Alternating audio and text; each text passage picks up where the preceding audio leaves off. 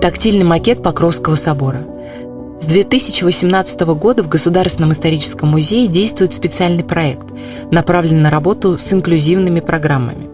Здесь проводятся экскурсии для глухих и слабослышащих, незрячих и слабовидящих, людей с особенностями интеллектуального развития.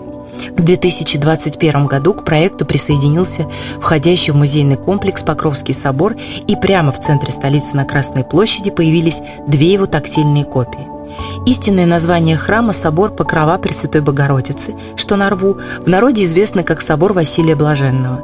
По преданию, московский юродивый Василий Блаженный, владеющий даром предвидения, собирал деньги на постройку храма. Собор был возведен в 1561 году близ Спасских ворот Кремля над спуском к Москве-реке по велению царя Ивана Грозного в честь взятия Казани. Одна из легенд гласит, государь был настолько восхищен красотой храма, что повелел ослепить зодчих постника и барму, чтобы они не смогли построить ничего более совершенного.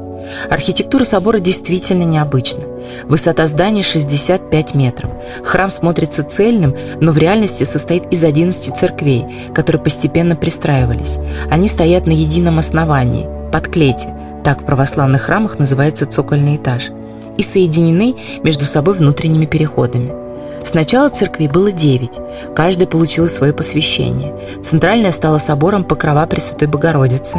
Она завершается высоким шатром, который символизирует идеи божественного покрова, распростертого над русской землей. В 1588 году к собору пристроили десятую церковь. Она расположилась над могилой московского чудотворца Василия Блаженного, а в 1672 году – одиннадцатую. Небольшой храм возвели над могилой чтимому Еродиву Блаженного Иоанна Московского. Все пределы увенчаны куполами, напоминающими луковицы, и украшены ярким и праздничным неповторимым декором, красно-зелеными треугольными шипами, красно-белыми зигзагообразными полосами, бело-голубой вертикальной полоской и сеткой желтых ромбов.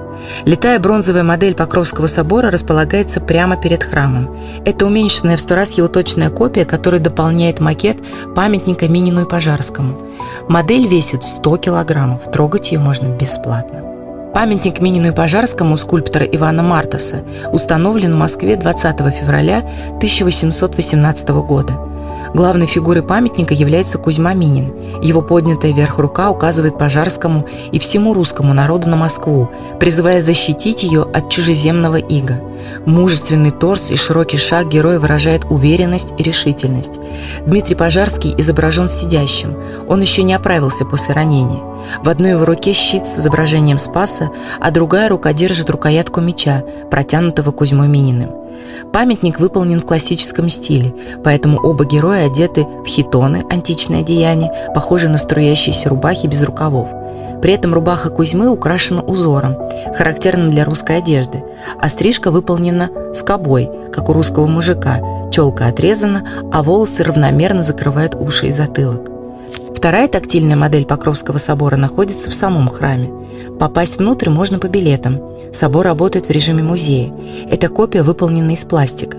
Она разборная и дает возможность познакомиться с внутренним устройством храма. Например, можно поднять верхний ярус и изучить цокольный этаж. В отличие от бронзовой модели, эта копия абсолютно полноцветная и дополнена аудиосистемой с тифлокомментарием, который знакомит с подробной историей, устройством и внешним видом уникального храма. Рядом с моделью представлены образцы материалов, которые использовались при оригинальной постройке Покровского собора. Оба макета изготовлены в мастерской тактильных макетов скульпторов Михаила и Ольги Шу. Автор тифлокомментария Вера Февральских. Каждое третье воскресенье месяца для незрячих и слабовидящих посетителей в Покровском соборе проходят бесплатные экскурсии. Для участия нужно предварительно зарегистрироваться по телефону. С вами была актриса театра и кино Ольга Ломоносова. Желаю приятной прогулки.